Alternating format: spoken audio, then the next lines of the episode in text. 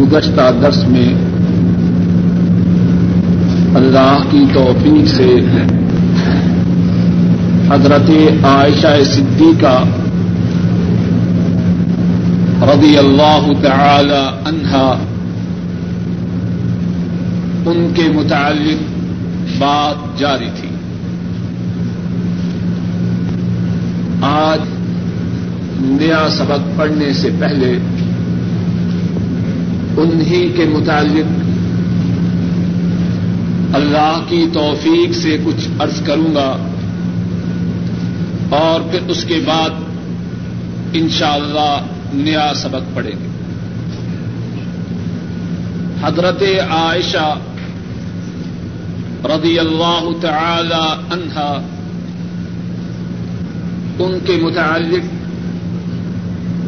گزشتہ درس میں جو عرض کیا گیا، اس میں سے یہ بات تھی کہ عائشہ صدیقہ وہ ہیں کہ رسول کریم صلی اللہ علیہ وسلم کی دنیا میں بھی زوجہ محترمہ تھی اور آخرت میں بھی ان کی زوجہ محترمہ۔ اور عائشہ صدیقہ وہ ہیں اللہ کے حبیب حضرت محمد صلی اللہ علیہ وسلم کو تمام انسانوں میں سے سب سے زیادہ پیاری تھی اور عائشہ صدیقہ وہ ہیں جبریل امین، ان کو سلام کہتے تھے۔ اور عائشہ صدیقہ وہ تھی کہ اللہ مالک الملک نے ان کی بارات میں قرآن کریم میں آیات نازل تھی۔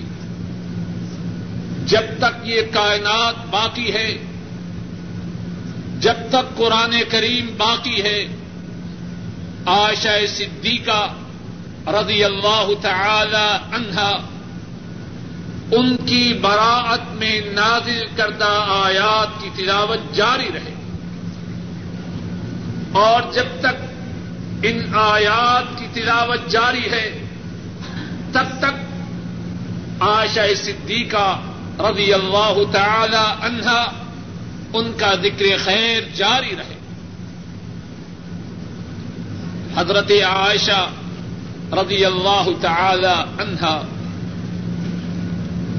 ان کے جو اوصاف تھے، ان کی جو خوبیاں تھیں ان میں سے ایک بہت بڑا وصف، ایک بہت بڑی خوبی یہ تھی کہ وہ بہت بڑی عالم تھی۔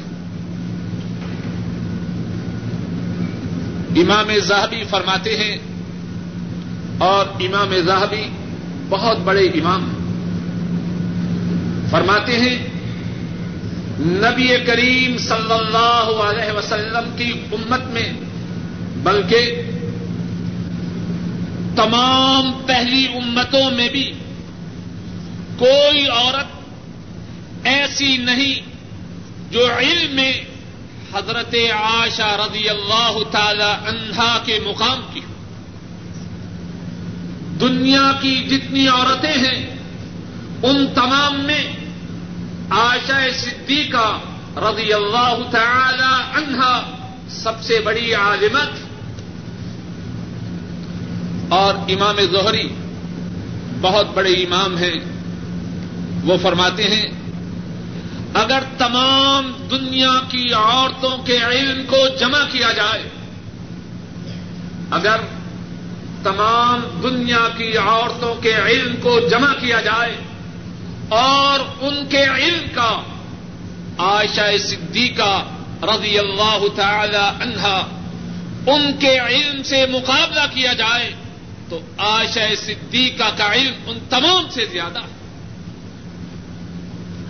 اور عائشہ صدیقہ وہ نہیں جن کا مقام و مرتبہ علم و فت میں عورتوں میں بہت بڑا ہے، بلکہ وہ تو وہ ہیں۔ رسول کریم صلی اللہ علیہ وسلم، آپ کے تمام صحابہ میں علم و فضل میں وہ ایک خاص مقام رکھتی ہے۔ اور اس سے بعض اسلام کے دشمنوں اور بعض نادان دوستوں کی یہ بات بھی واضح ہو جاتی ہے۔ جو کہتے ہیں کہ اسلام عورتوں کو تعلیم سے روکتا ہے۔ عائشہ صدیقہ رضی اللہ تعالی عنہا چھ صحابی وہ ہیں رسول کریم صلی اللہ علیہ وسلم۔ آپ کے تمام صحابہ میں سے چھ صحابی وہ ہیں جنہوں نے تمام صحابہ سے زیادہ احادیث بیان کی۔ اور ان چھ میں سے چوتھے نمبر کی جو شخصیت ہے وہ عائشہ صدیقہ رضی اللہ تعالی عنہا ہے۔ پہلے نمبر پہ حضرت ابو حریرا رضی اللہ تعالی عنہ۔ دوسرے نمبر پہ عبد اللہ ابن عمر۔ تیسرے نمبر پہ انس ابن مالک۔ اور چوتھے نمبر پہ عائشہ صدیقہ رضی اللہ تعالی عنہ۔ پانچویں نمبر پہ حضرت عبداللہ ابن عباس۔ اور چھٹے نمبر پہ حضرت جابر ابن عبداللہ۔ رضی اللہ تعالی عنہم اجمائی بات یہ عرض کی حضرت صلی اللہ علیہ وسلم، آپ کی احادیث کو بیان کرنے والے چھ صحابہ تمام صحابہ سے بڑے ہوئے ہیں، تمام صحابہ سے آگے ہیں، اور ان چھ صحابہ میں چوتھے نمبر کی شخصیت ام المؤمنین، حضرت عائشہ صدیقہ رضی اللہ تعالی عنہا ہے حضرت ابو حریرا رضی اللہ تعالی عنہ، انہوں نے پانچ ہزار تین سو چوہتر احادیث بیان کی حضرت عبداللہ ابن عمر، انہوں نے دو ہزار چھ سو تیس احادیث بیان کی۔ حضرت انس رضی اللہ تعالی عنہ، انہوں نے دو ہزار دو سو چھیاسی احادیث بیان کی۔ اور حضرت عائشہ، انہوں نے دو ہزار دو سو دس احادیث بیان کی۔ کتنا مقام ہے، کتنی حیثیت۔ اور حافظ ابن حجر رحمہ اللہ بیان کرتے ہیں حضرت عائشہ رضی اللہ تعالی عنہا وہ ہیں۔ ان رب الاحکام الشرعیہ منقول عنها رضی اللہ تعالی عنہا شریعت کے جتنے احکام ہیں، شریعت کے جتنے احکام ہیں، ان کا پچیس فیصد حصہ ایک حضرت آشا رضی اللہ تعالی عنہا نے بیان کیا۔ کتنا مقام ہے، کتنی شان ہے۔ اور حافظ ابن حجر ہی نہیں، صحابہ اس بات کا اعتراف کرتے ہیں۔ بڑے بڑے صحابہ، مشکل مسئلہ درپیش ہوتا۔ حضرت عائشہ رضی اللہ تعالی عنہا آ حضرت صلی اللہ علیہ وسلم کے انتقال کے بعد ان کے دروازے پہ جا کے دستک دیتے۔ پردے کی اوٹ میں سوال کرتے، اے ہماری والدہ، اے ام المؤمنین یہ مسئلہ درپیش ہے۔ اس کے متعلق اللہ کے رسول صلی اللہ علیہ وسلم کا کیا ارشاد ہے؟ دینی مسائل میں وراثت کے مسائل بہت زیادہ مشکل ہوتے ہیں۔ اور بہت سے علماء وہ بھی وراثت کے مسائل کو نہیں سمجھتے۔ عائشہ صدیقہ رضی اللہ تعالی عنہا وہ تھی۔ بڑے بڑے صحابہ وراثت کے مسائل سمجھنے کے لیے ان کے ہاں حاضر ہوتے حضرت مسروق فرماتے ہیں، لقد رأيت أصحاب محمد صلی اللہ علیہ وسلم الكبار يسألون عائشة رضي الله تعالى عنها عن الفرائض۔ مسروق فرماتے ہیں کہ میں نے اللہ کے رسول صلی اللہ علیہ وسلم کے بڑے بڑے صحابہ کو دیکھا اکابر صحابہ کو دیکھا کہ وراثت کے مسائل سمجھنے کے لیے وہ حضرت عائشہ رضی اللہ تعالی عنہا کے پاس حاضر اور مسروخ ہی نہیں، حضرت ابو موسا الشری رضی اللہ تعالی عنہ۔ بہت بڑے صحابی ہیں۔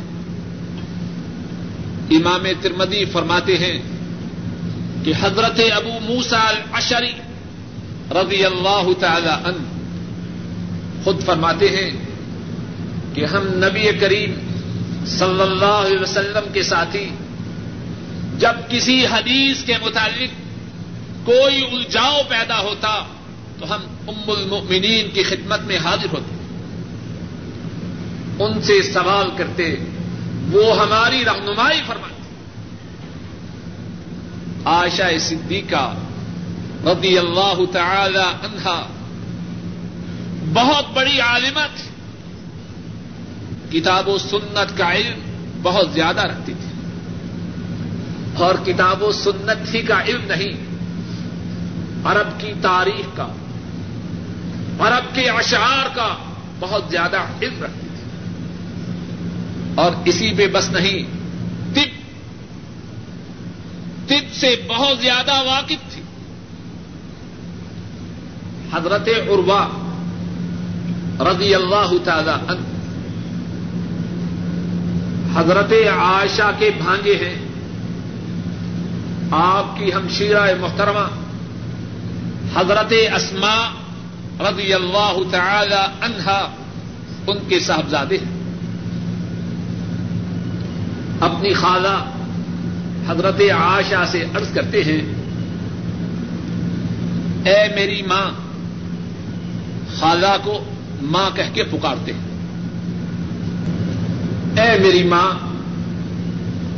جب میں دیکھتا ہوں کہ آپ دین کے مسائل کو بہت زیادہ سمجھتی ہیں، تو مجھے کوئی تعجب نہیں ہوتا۔ کیوں؟ آپ نبی کریم صلی اللہ علیہ وسلم کی زوجہ محترمہ ہیں، صدیق کی رخت جگر، کوئی تعجب نہیں ہوتا۔ اور جب میں یہ دیکھتا ہوں کہ عرب کی تاریخ اور عرب کے اشعار، ان کے متعلق آپ کی معلومات بہت زیادہ ہیں، تو پھر بھی مجھے تعجب نہیں ہوتا۔ کیوں آپ ابو بکر کی بیٹی ہیں اور ابو بکر عرب کی تاریخ کے بہت بڑے عالم تھے۔ لیکن مجھے تعجب اس سے ہے کہ آپ کو علم طب، علاج معالجہ، اس کی بھی بہت زیادہ خبر ہے۔ یہ بات میری سمجھ میں نہیں آ رہی۔ حضرت عائشہ رضی اللہ تعالی عنہا فرماتی ہیں، بیٹے، بات یہ ہے، آخری عمر میں رسول کریم صلی اللہ علیہ وسلم بسا اوقات بیمار ہوتے۔ عرب کے وفود آتے، عرب کے وفود آتے، رسول کریم صلی اللہ علیہ وسلم کو علاج معالجہ کے متعلق کچھ باتیں بتاتے اس بیماری کا یہ علاج، اس بیماری کا یہ علاج۔ اب اس علاج کو نافذ کرنا، اس کی تنفیذ کرنا وہ میری ذمہ داری تھی۔ اب جو بات سنتی، جو سمجھتی اسے بھولتی اس طرح سن سن کے علم طب کی بھی بہت بڑی ماہر بن اور حضرت عائشہ رضی اللہ تعالی عنہا، ان کی خوبی یہ تھی، رسول کریم صلی اللہ علیہ وسلم جو بات فرماتے، توجہ سے سنتے آ حضرت صلی اللہ علیہ وسلم خطبہ ارشاد فرمانے کے لیے، تقریر کرنے کے لیے مسجد میں تشریف لے جاتے۔ دیوار کے ساتھ اپنے کانوں کو لگا دیتے اللہ کے حبیب صلی اللہ علیہ وسلم کیا فرمانے والے؟ اور آپ جو فرماتے اسے یاد رکھتے اور جو بات سمجھ میں نہ آتی، اس کے متعلق اللہ کے رسول صلی اللہ علیہ وسلم سے سوال کرتے اللہ نے چاہا، ہم ایک حدیث بعد میں پڑھیں گے۔ اس حدیث سے معلوم ہوتا ہے کہ حضرت عائشہ رضی اللہ تعالی عنہا بات کو سمجھنے کی کتنی کوشش کرتی ایک دن رسول کریم صلی اللہ علیہ وسلم نے فرمایا، من سے جس کا حساب ہوا، وہ عذاب میں مبتلا ہو۔ کون سا حساب؟ قیامت کا حساب۔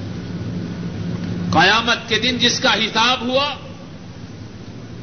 اس کو عذاب دیا گیا۔ آ، حضرت صلی اللہ علیہ وسلم یہ بات ارشاد فرماتے ہیں۔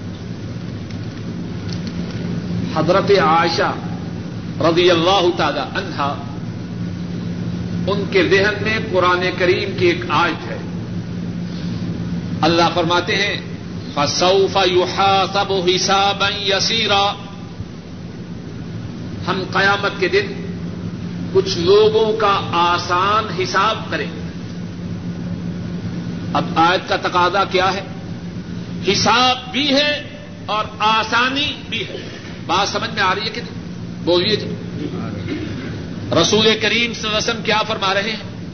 جس کا حساب ہوا، وہ مبتلا عذاب اور قرآن کریم میں ہے کہ اللہ ان قریب آسان حساب لے۔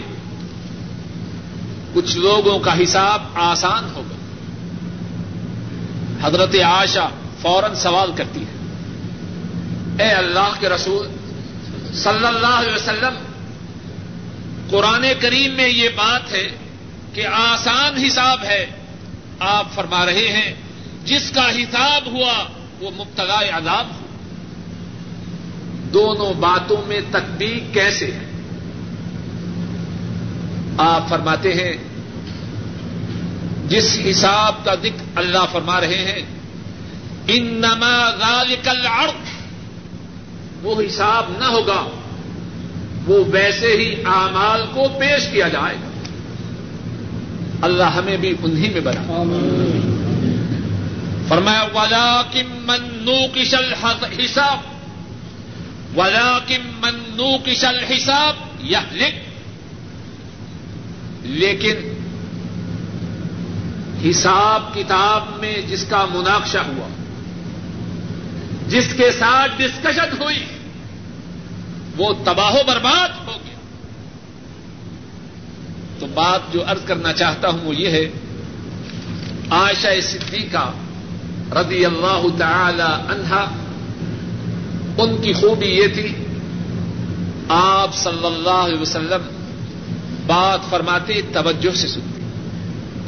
اور جس بات کے متعلق اشکال ہوتا، بات سمجھ میں نہ آتی، فوراً سوال کرتی، تاکہ بات واضح ہو جائے۔ اور پھر ایک اور بڑی خوبی حضرت عائشہ رضی اللہ عنہا، ان میں یہ تھی فتوا دینے میں بڑی محتاط تھی۔ اگر کوئی ان سے سوال کرتا، بات کا علم ہوتا، جواب دیتی۔ اور اگر بات کا علم نہ ہوتا، فرماتی، فلاں کے پاس جاؤ، اس کو اس بات کا مجھ سے زیادہ علم سچی بات ہے۔ آج ہماری تباہی و بربادی کے جو اسباب ہیں، ان میں سے ایک سبب یہ ہے، جو شخص دو چار الفاظ پڑھ لیتا ہے، وہ اپنے آپ کو شیخ الاسلام سمجھتا ہے۔ بات کا پتا ہو نہ ہو فتوا پہلے سے تیار ہے۔ عائشہ صدیقہ رضی اللہ تعالی عنہا جس طرح عرض کیا ہے، کتنی بڑی عالمہ تھی۔ لیکن اگر سوال ہوتا، سوال کا صحیح جواب معلوم نہ ہوتا، فرماتی، فلاں کے پاس جاؤ، اس سے اس مسئلہ کے متعلق دریافت کرو۔ امام نسائی بیان کرتے ہیں شرح بن ہانی شرح بن ہانی حضرت عائشہ رضی اللہ عنہا ان سے مودوں پر مسحا کے متعلق سوال کرتے ہیں۔ مودوں پہ مسحا کرنا اس کا کیا حکم ہے؟ کیا فرماتی ہیں؟ فرماتی ہے ابو طالب کے بیٹے علی رضی اللہ عنہ، ان کے پاس جاؤ، انہیں اس مسئلہ کا عائشہ سے زیادہ علم اور یہ بات بھی ان کی عظمت کو اور زیادہ دوبالا کرتی آج کون ہے وہ عالم؟ اور عالم ہے کون؟ معمولی، چند الفاظ جانتا ہے۔ لیکن کون برداشت کرتا ہے کہ وہ کہے کہ فلاں مجھ سے بڑا عالم ہے؟ یا مسئلہ میری بجائے اس سے پوچھو۔ ایسی مثالیں بہت کم لیکن عائشہ رضی اللہ تعالی عنہا باوجود بہت بڑی عالمہ ہونے کے اس بات میں قطعا ہچکچاہٹ نہیں، اگر مسئلے کی خبر نہیں، اس کی طرف جانے کی ہدایت کرتی ہیں جو ان سے زیادہ اس مسئلہ کو جانتا ہوں۔ حضرت عائشہ رضی اللہ تعالی عنہا ان کی ایک اور خوبی، ایک اور وصف یہ تھا کہ بہت زیادہ جود و سہا کرنے والی تھی۔ بہت زیادہ سخاوت کرنے والی تھی۔ بہت ذرا توجہ سے سنیے۔ بہت کم لوگ ایسے ہوتے ہیں کہ ان کے پاس علم بھی ہو اور سخاوت بھی کرے۔ عام طور پر دیکھا گیا ہے۔ عام طور پر سب نہیں۔ جو تھوڑا بہت علم رکھتے ہیں، دوسرے لوگوں کو سخاوت کا درد دیتے ہیں، شاید وہ خود سب سے بڑے بخیل ہوتے ہیں۔ سخاوت کا درد دوسروں کے لیے۔ اور بلکہ معاف کیجیے سیدھی بات تو یہ ہے کہ ہمارے یہاں پاک و ہند میں، جس کے پاس تھوڑا بہت تھوڑا بہت علم ہے وہ سمجھتا ہے میرا کام لوگوں کی جیبوں کو کاٹنا ہے۔ میرا کام لوگوں کا مال کھانا ہے۔ ہمارے یہاں یہ تصور بن چکا۔ ہے اور اسی پہ بس نہیں، کتنے بد نصیب ہیں ایسے لوگ جو لوگوں کا مال بٹورنے کے لیے دین کو بدلتے۔ آشا صدیقہ رضی اللہ تعالی عنہا انتہائی زیادہ جود و سہا کرنے والی تھی۔ اور تب بھی سخاوت کرتی، جب ان کے پاس بہت زیادہ مال ہوتا۔ اور تب بھی سخاوت کرتی، جب ان کے پاس انتہائی تھوڑا مال ہوتا۔ دو واقعات ارض کرتا ہوں۔ ایک واقعہ اس کیفیت کا ہے جب ان کے پاس بہت مال تھا۔ اور ایک واقعہ اس کیفیت کا تھا جب ان کے ہاں بہت ہی کم چیز تھی۔ امام زہبی انہوں نے سیر عالام النبلا میں نقل کیا۔ ہے اور امام حاکم نے بھی اس واقعہ کو بیان کیا ہے۔ حضرت عروا فرماتے ہیں امیر معاویہ رضی اللہ تعالی عنہ۔ عائشہ صدیقہ رضی اللہ تعالی عنہا ان کی خدمت میں ایک لاکھ درہم بیچتے ہیں۔ کتنے؟ ایک لاکھ درہم۔ اور اس وقت ایک لاکھ درہم کی بڑی قیمت تھی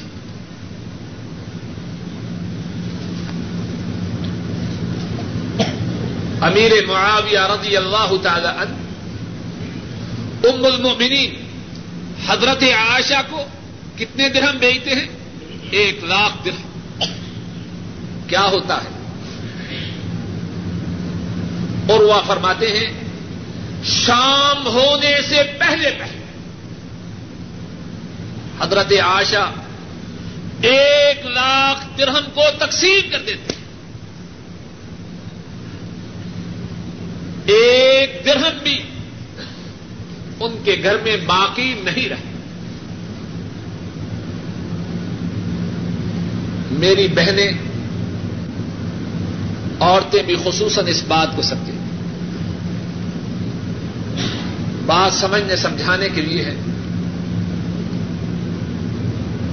ان باتوں پہ جو باتیں عورتوں کو پسند ہیں، مرد جتنا خرچ کریں، عورتیں تائید کرتی ہیں۔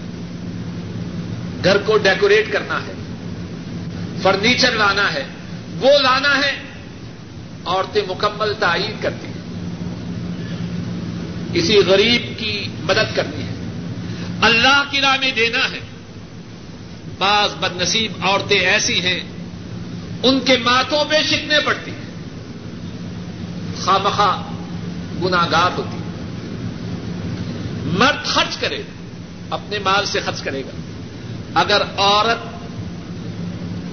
رضامندی سے اس کی تعریف کرے، اس کی تصدیق کرے، مفت میں ثواب میں شریک ہو۔ لیکن عام عورتیں اپنی بے عقلی کے سبب بیکار باتوں میں خرچ ہو یا جائز باتوں میں خرچ ہو، بڑی تائید کرتی ہے۔ اللہ کی راہ میں دیا جائے، بڑی پریشان ہوتی آشا صدیقہ رضی اللہ تعالی عنہ۔ ایک لاکھ درہم شام کے ہونے سے پہلے پہلے مکمل طور پہ خرچ کر دیتی ان کی خادمہ کہتی ہیں، شام کے وقت اگر آپ ہمارے لیے ایک درہم باقی رکھ لیتی، تو ہم بھی اس درہم سے گوشت خرید کے کھا لیتے۔ حضرت آشا فرماتی ہیں، مجھ سے ناراضگی کا اظہار نہ کرو۔ اگر تم مجھے یاد کروا دیتی، تو میں ایک درہم تجھے بھی دے دیتی، تاکہ گوشت خریدا جاتا اور ہم سب کھا لیتے۔ اب تو نے یاد نہیں کروایا، میں نے ساری رقم اللہ کی راہ میں تقسیم کر دی ہے، تو کیا اتنی سخاوت۔ اور کوئی یہ نہ سمجھے کہ یہ صحابت تو تب ہے جب بہت زیادہ مال آیا۔ حضرت عائشہ وہ ہے، مال زیادہ ہو یا تھوڑا، ان کا جذبہ سخاوت وہی ہے۔ اور جذبہ سخاوت وہ کیوں نہ ہو؟ کس کی بیٹی ہے۔ کس کی بیٹی ہے؟ صدیق اکبر کی وقت جگر ہے۔ اور صدیق اکبر وہ ہیں غزبہ تبوک میں اللہ کے رسول صلی اللہ علیہ وسلم کی خدمت میں کیا لے کے آئے اور اپنے گھر میں کیا چھوڑ کے آئے سارا مال و اسباب اللہ کے رسول صلی اللہ علیہ وسلم کی خدمت میں پیش کیا آپ نے فرمایا، اے ابو بکر گھر میں کیا چھوڑ کے آئے ہو؟ عرض کی، گھر میں اللہ اور اس کے رسول کی محبت چھوڑ کے آیا۔ یہی عائشہ رضی اللہ تعالی عنہا۔ ان کی جود و سخاوت اس وقت، جبکہ ان کے ہاں معمولی چیز تھی۔ معتا امام مالک میں ہے۔ حضرت عائشہ رضی اللہ تعالی عنہا روزہ سے تھی۔ حضرت عائشہ روزہ سے تھی۔ ایک سائل آتا ہے، سوال کرتا ہے، مجھے کچھ دیجیے۔ حضرت عائشہ اس وقت ان کے گھر ایک چپاتی تھی۔ گھر میں کیا تھا؟ ایک چپاتی تھی۔ اپنی خادمہ کو بلاتی ہیں اور ارشاد فرماتی ہیں آتی ہے وہ جو چپاتی ہے، وہ اس سال کو دے دو۔ گھر میں کیا تھا؟ ایک چپاتی تھی۔ اپنی خادمہ کو بلاتی ہیں اور ارشاد فرماتی ہیں آتی ہے وہ جو چپاتی ہے، وہ اس سال کو دے دو۔ بات کہنے کو آسان ہے، کرنے کو بڑی مشکل۔ بڑی مشکل۔ خادمہ ارض کرتی ہے، اس چپاتی کے مسوا روزہ افطار کرنے کے لیے گھر میں کوئی چیز موجود نہیں۔ آج افطاری کے وقت ہمارے دسترخانوں پہ کتنی چیزیں ہوتی ہیں۔ کھجورے ہیں، سموسے ہیں، چاٹ، کتنی چیزیں۔ لیکن اللہ کی راہ میں تھوڑا سا دینے کا وقت آئے، پریشان ہو جاتے خادمہ عرض کرتی ہے، آپ کے روزہ کے افطار کرنے کے لیے، اس چپاتی کے مسوا گھر میں کوئی چیز موجود نہیں۔ صدیق کی بیٹی صدیقہ کیا فرماتی؟ آتی ہے یا، اس کو وہی چپاتی دے دو۔ اب خادمہ ہے، تعمیر حکم اس کے سوا چارہ نہیں۔ چپاتی اس فقیر کو دے دیتی۔ ہے اب کیا ہوتا ہے؟ تھوڑی ہی دیر گزرتی ہے اللہ کے حکم سے۔ معاملات تو سب اللہ کے قبضہ قدرت میں دینے والے تو وہ ہے اللہ کے حکم سے ایک شخص آتا ہے۔ پوری بکری بنی ہوئی۔ پوری بکری بنی ہوئی۔ اور اس پہ اربوں کے دستور کے مطابق جو روٹی ہے، اس سے وہ ڈکی ہوئی۔ سالم بکری بمے روٹی آگے پیش کرتا ہے۔ یہ ہدیہ ہے ام المؤمنین حضرت عائشہ کے اور راوی بیان کرتا ہے کہ یہ وہ شخص ہے، آج تک کبھی اس نے کوئی ہدیہ ام المؤمنین کو پیش نہ کیا۔ دینے والی تو اللہ ہے۔ حضرت عائشہ رضی اللہ تعالی عنہا اپنی خادمہ کو بلاتی ہیں۔ کیا فرماتی ہے کولی ہادا ہادا خیر من کرسی اب اس بکری کو کھاؤ.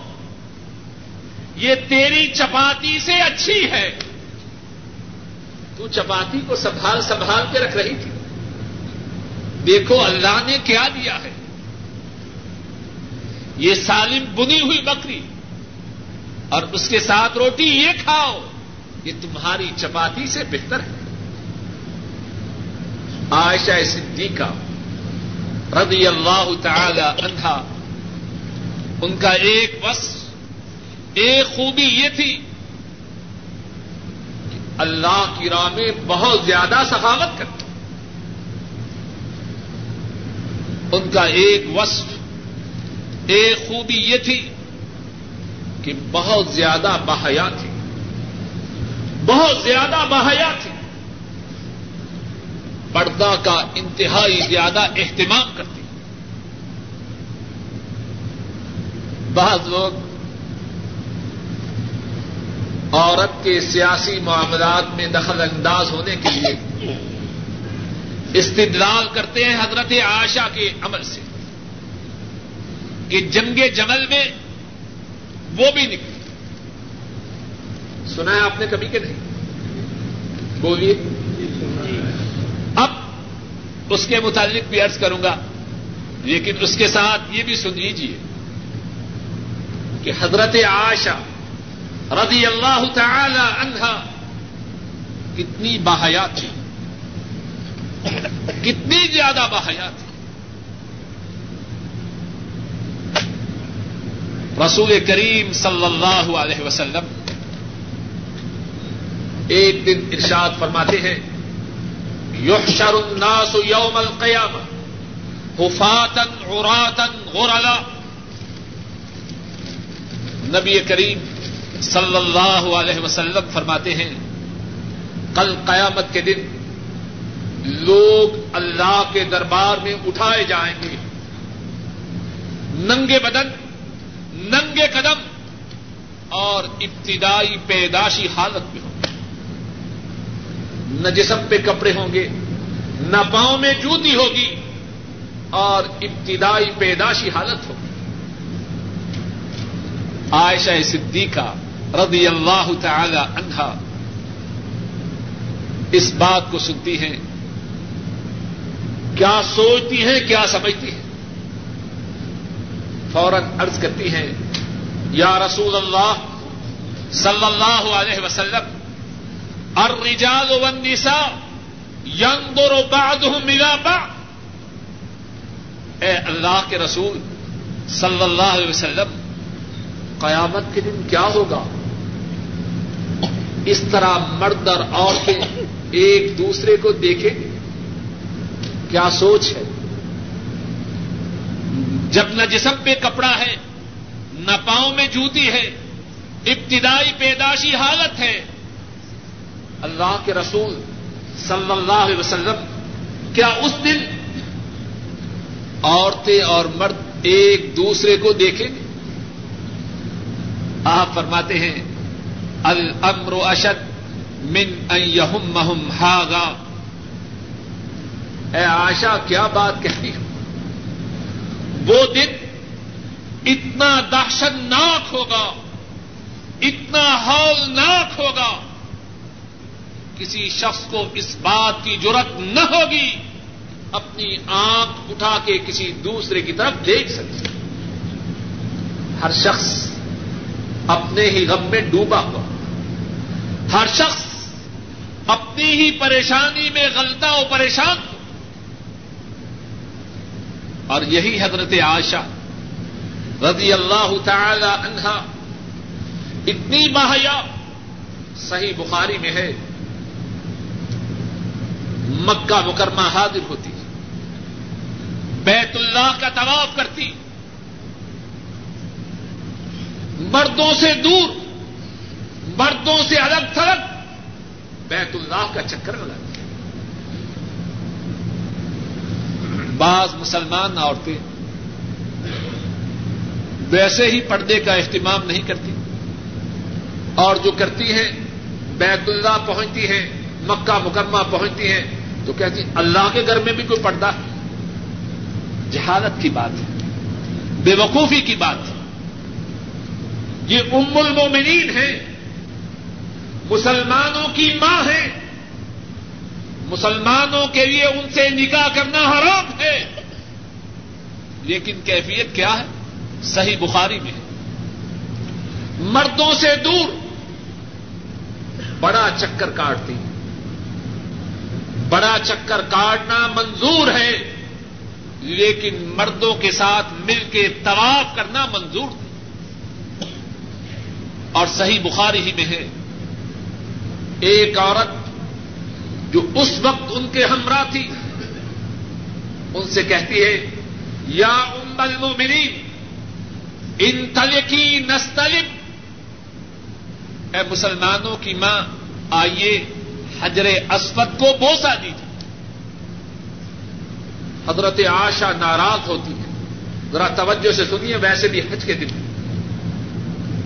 حضرت آشا ناراض ہوتی ہیں فرماتے ان تو چلی جا۔ اب تو میرے ساتھ نہ رہے تو چلی جا۔ میں مردوں کے درمیان گھسنے والی ہوں۔ بعض عمرہ اور حج کے لیے جانے والی عورتیں۔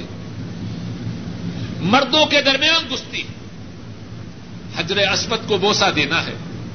بڑی اچھی بات ہے، لیکن مردوں کے درمیان گسنا حرام ہے۔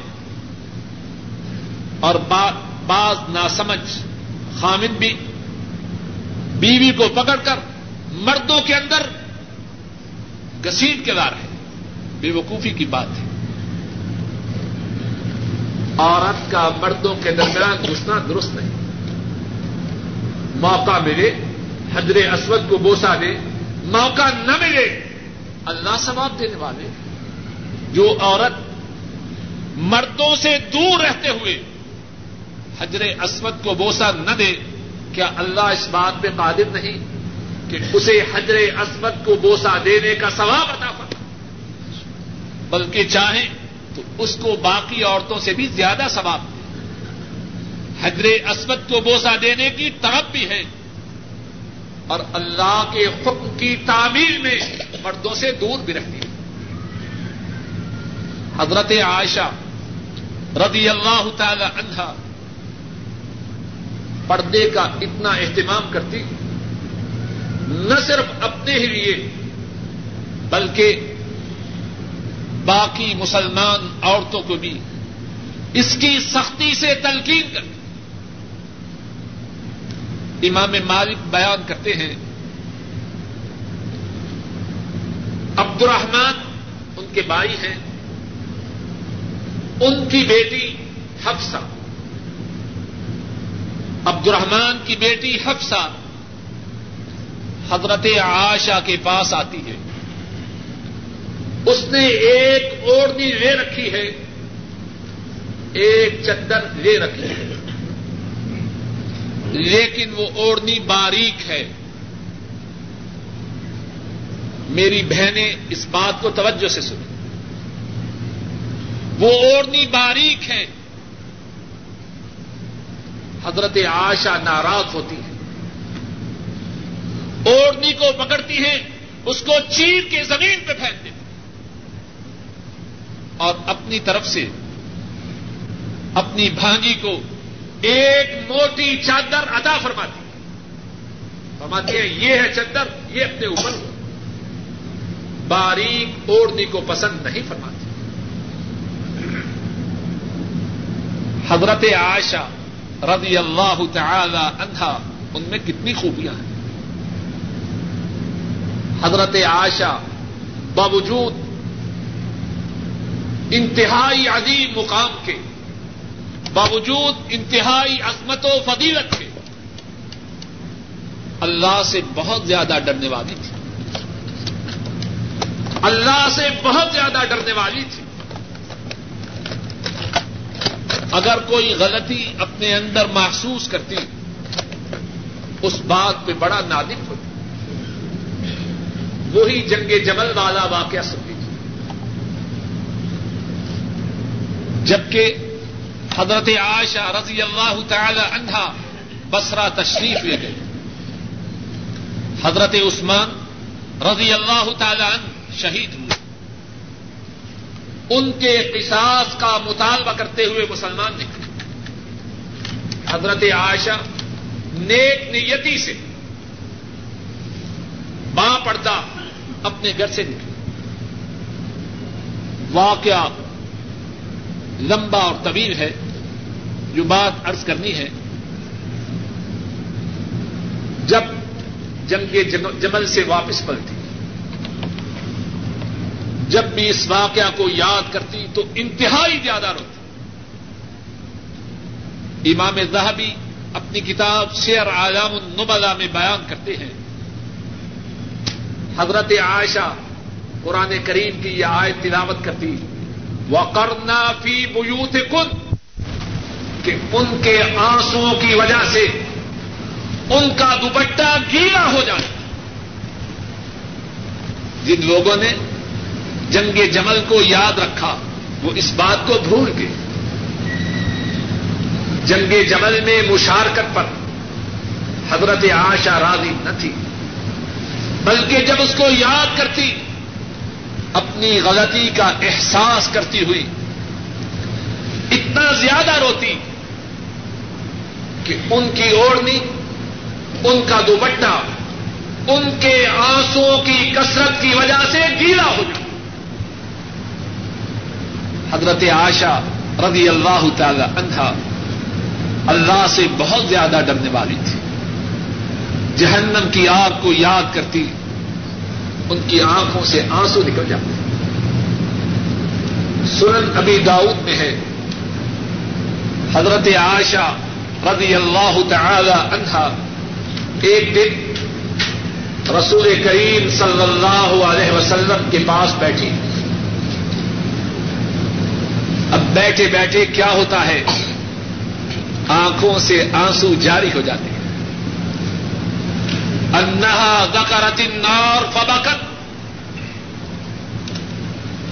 حضرت آشا جہنم کی آگ کو یاد کرتی ہیں، آنکھوں سے آنسو بہ نکلتے ہیں۔ ذرا غور کیجیے قریباً ہر شخص روتا ہے۔ مرد بھی روتے ہیں، عورتیں بھی روتی ہیں۔ کتنے ہیں ہم میں سے؟ جنہوں نے جہنم کی آگ کو یاد کیا ہو اور ان کی آنکھوں میں آنسو آئے۔ اور وہ آنکھ جس سے جہنم کی آگ کے ڈر سے آنسو نہیں نکلتے، وہ آنکھ اس بات سے ڈر جائے، کہیں جہنم کی آگ میں داخل نہ کی جائے۔ اور وہ خوش نصیب آنکھ جس سے جہنم کے خوف کی وجہ سے آنسو نکل جائے، وہ بڑی خوش نصیب آنکھ عائشہ رضی اللہ تعالی عنہا جہنم کی آنکھ کو یاد کرتی ہے۔ آنکھوں سے آنسو جاری ہو جاتے ہیں۔ حضرت صلی اللہ علیہ وسلم ارشاد فرماتے ہیں، ما کی کے یا عائشہ، اے عائشہ کون سی بات تجھے رلا رہی ہے؟ تمہارے رونے کا کیا سبب ہے؟ حضرت عائشہ عرض کرتی ہیں زکر تنار فبقئی میں نے جہنم کی آنکھ کو یاد کیا، آنکھوں سے بے اختیار آنسو جاری ہوتے اب تو بدقسمتی کی بات یہ ہے گھروں میں وہ کچھ ہے رونا تو دور کی بات، جو جہنم کی آگ کی یاد دماغ میں آنے ہی نہیں۔ گھروں میں وہ کچھ بج رہا ہے، وہ کچھ دیکھا اور سنا جا رہا ہے۔ جہنم کا تصور دماغوں کے قریب بھی نہیں پھٹکنے دیتے ارض کی جہنم کی آگ کی یاد آئی، آنکھوں سے بے اختیار آنسو نکل اور اس کے بعد کیا سوال کرتی ہیں؟ ذرا توجہ سے سنیں۔ ارض کرتی ہیں ہل تذکرون اہلیکم یوم القیامہ؟ اے اللہ کے رسول صلی اللہ علیہ وسلم، کیا آپ کل قیامت کے دن؟ ذرا توجہ سے سنی اور یاد رکھیں۔ ان کا فکر، ان کی سوچ، ان کی نظر کس بات پر ہے؟ ہل تذکرون اہلیکم یوم القیامہ؟ اے اللہ کے رسول صلی اللہ علیہ وسلم، کیا آپ قیامت کے دن اپنے گھر والوں کو یاد رکھیں گے؟ کتنا پیارا سوال ہے۔ اور یہ سوال ان کی شخصیت، ان کی سوچ، ان کی فکر، ان کو کس طرح وعدے کرتا ہے؟ حل تذکرون اہلیکم یوم القیامہ؟ اے اللہ کے رسول صلی اللہ علیہ وسلم، کیا آپ کل قیامت کے دن اپنے گھر والوں کو یاد رکھیں؟ کیا جواب ملتا ہے؟ فرمایا، اما فی سلاست مواقع فلا یسکر احد احدا اے عائشہ، کل قیامت کے دن تین مقامات ایسے آنے والے ہیں، کوئی کسی کو یاد نہ رکھے۔ اما فی سلاست مواطن فلا یسکر احد احدا کل قیامت کے دن تین مقامات ایسے آنے والے ہیں، کوئی کسی کو یاد نہ رکھے۔ ان دل میزان حتى يعلم ايخف ميزانه ام يسقط جب ترازو لگایا جائے گا نیکیوں اور برائیوں کو تولا جائے گا، کوئی شخص کسی دوسرے کو یاد نہ رکھے۔ ہر شخص کسی غم میں ڈوبا ہوگا۔ اس کی نیکیوں کا اس کی نیکیوں کا پلڑا بھاری ہے یا برائیوں کا پلڑا بھاری۔ اور اس بات کے معلوم ہونے تک کوئی کسی کو یاد نہ رکھے۔ وہ ان دل کتاب ہی نہ یوکال ہاں امکر کتابیا حتہ علم این یقا کتاب ہوں افی یمینی ہی امفی شمالی ہی ممبرا ادھر فرمایا، جب اعلان ہوگا ہاں امکرا کتابیا آؤ میری کتاب کو پڑھو۔ جب نامہ اعمال کے ملنے کا وقت ہو ریزلٹ شیٹ کے ملنے کا وقت ہوگا، کوئی شخص کسی دوسرے کو یاد نہ رکھے۔ یہاں تک کہ اسے معلوم نہ ہو جائے، میرا نامہ اعمال دائیں ہاتھ میں آتا ہے یا پیچھے سے بائیں ہاتھ میں آتا ہے۔ اللہ ہم سب کا نامہ اعمال دائیں ہاتھ میں اور فرمایا تیسرا وقت، ان دسرات اذا وضع بین ظہرئی جہنم جب پلسرات کو جہنم کے اوپر رکھا جائے گا۔ کوئی شخص پل سرات کو عبور کرنے تک کسی دوسرے کو یاد نہ رکھے۔ ہر شخص کسی فکر میں ڈوبا ہوگا۔ میں پل سرات کو عبور کروں گا یا جہنم کی گہرائیوں میں گر جاؤں۔ تو بات یہ کر رہا تھا، عائشہ صدیقہ رضی اللہ تعالی عنہا۔ اللہ سے بہت زیادہ ڈرنے والی تھی۔ ایک واقعہ اور عرض کر کے بات کو ختم کرتا ہوں۔ آشا صدیقہ رضی اللہ تعالی عنہا، ان کا اس دنیا سے روانگی کا وقت ہے۔ اور یاد رکھیے، یہ وقت ہم سب پہ آنے والا ہے۔ جتنی یقینی یہ بات ہے، اتنا ہی ہم اس کو بھولے ہوئے آشا صدیقہ رضی اللہ تعالی عنہا ان کی دنیا سے رحلت کا وقت آتا ہے۔ دروازے پہ دستک ہوتی ہے۔ کون ہیں عباس کے صاحبزادے عبداللہ رضی اللہ تعالی عنہما ہے اندر آنے کی اجازت چاہتے ہیں۔ عائشہ فرماتی ہیں، نہیں اندر نہ آئے۔ آئیں گے، میری تعریف کریں گے، میں اپنی تعریف نہیں سننا چاہتی عرض کیا جاتا ہے، عبداللہ ابن عباس آپ کے بیٹے ہیں۔ بہت عالم ہیں، اچھے ہیں، آنے کی اجازت دیجیے فرماتی ہیں اچھا اگر تم پسند کرتے ہو، آ جائیں.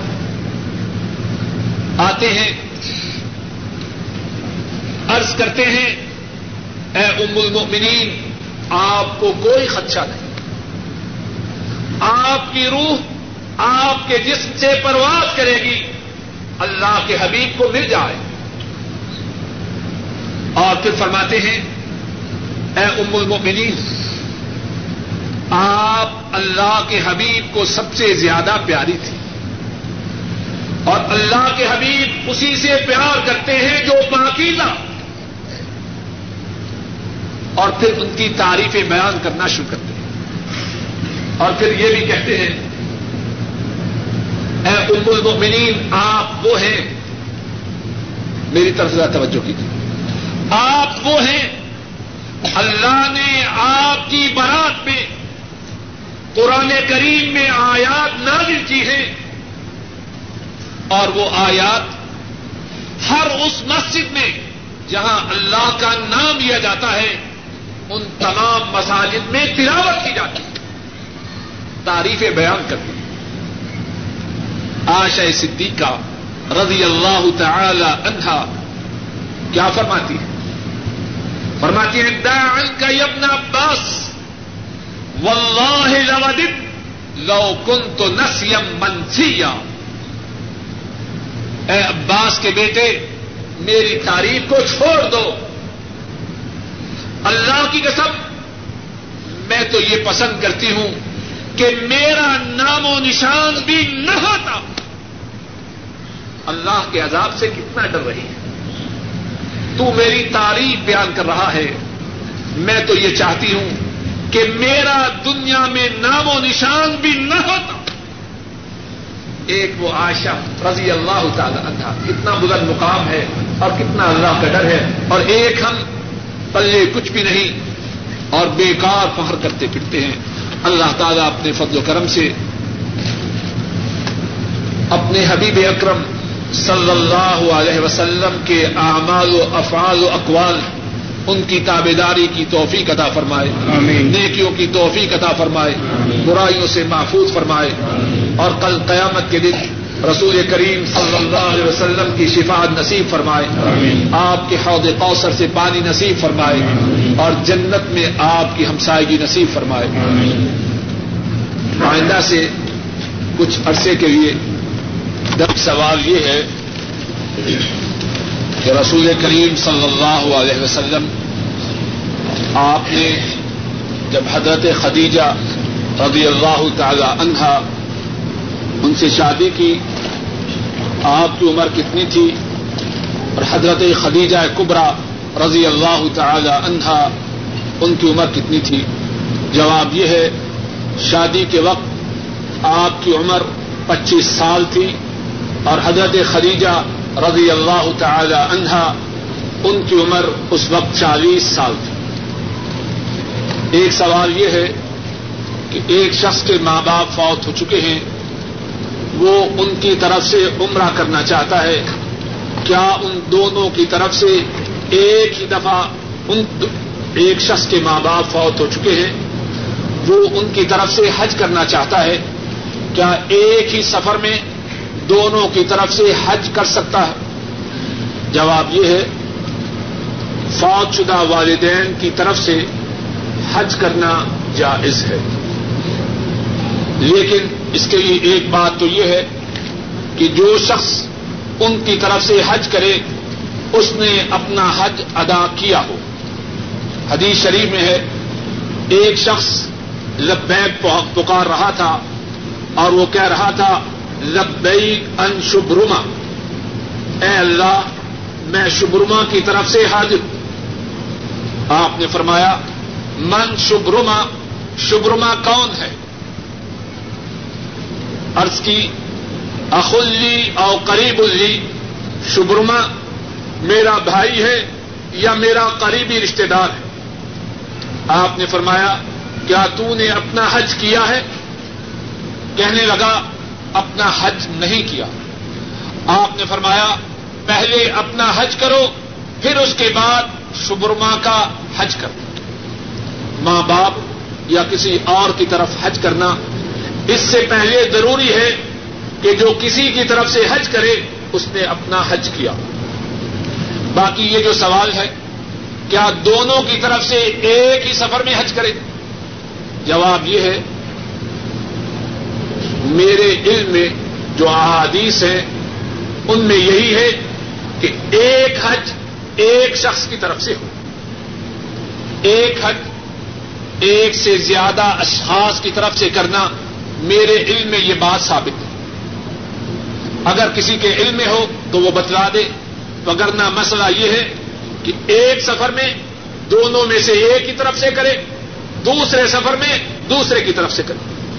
اور شاید ہمارا یہ بھائی اس بات سے ڈرتا ہے کہ پتہ نہیں موقع ملے کہ نہ ملے۔ اسے چاہیے اس حج میں جائے اور جب وہ حج میں جائے گا اللہ کا مہمان بن کے جائے گا۔ اور اللہ کا جو مہمان ہے وہ اللہ سے جو سوال کرے اللہ اس کے سوال کو پورا کر دے وہاں جائے اللہ سے سوال کرے اے اللہ اب میں اپنی ماں کی طرف سے یا اپنے باپ کی طرف سے آیا ہوں۔ جس طرح آپ نے مجھے ان میں سے ایک کی طرف سے حج کی توفیق ادا فرمائی ہے۔ اے اللہ، مجھے یہ سعادت ادا فرمانا کہ میں دوسرے کی طرف سے بھی حج کروں۔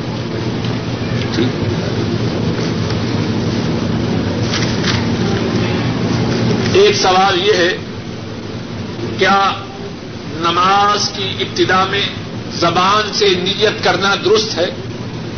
جواب یہ ہے اور یہ جواب سب سوالوں کے لیے محفوظ اور یاد رکھیے۔ جتنی عبادات ہیں، جتنی عبادات ہیں، نماز، روزہ، حج، زکات، ان میں وہی کرنا ہے جو مدینے والے نے کیا ہے، صلی اللہ علیہ وسلم۔ جو انہوں نے نہیں کیا، وہ کتنا بھلا محسوس ہو، اسلام میں اس کی کوئی حیثیت نہیں۔ رسول کریم صلی اللہ علیہ وسلم سے نماز کی ابتدا میں نیت زبان سے کرنا قد ان ثابت ہے۔ اور جو بات آپ سے ثابت نہیں، اب جو شخص وہ کرتا ہے، وہ اپنے آپ سے سوال کرے، کیا یہ زبان سے نیت کرنا دین کا حصہ ہے کہ نہیں؟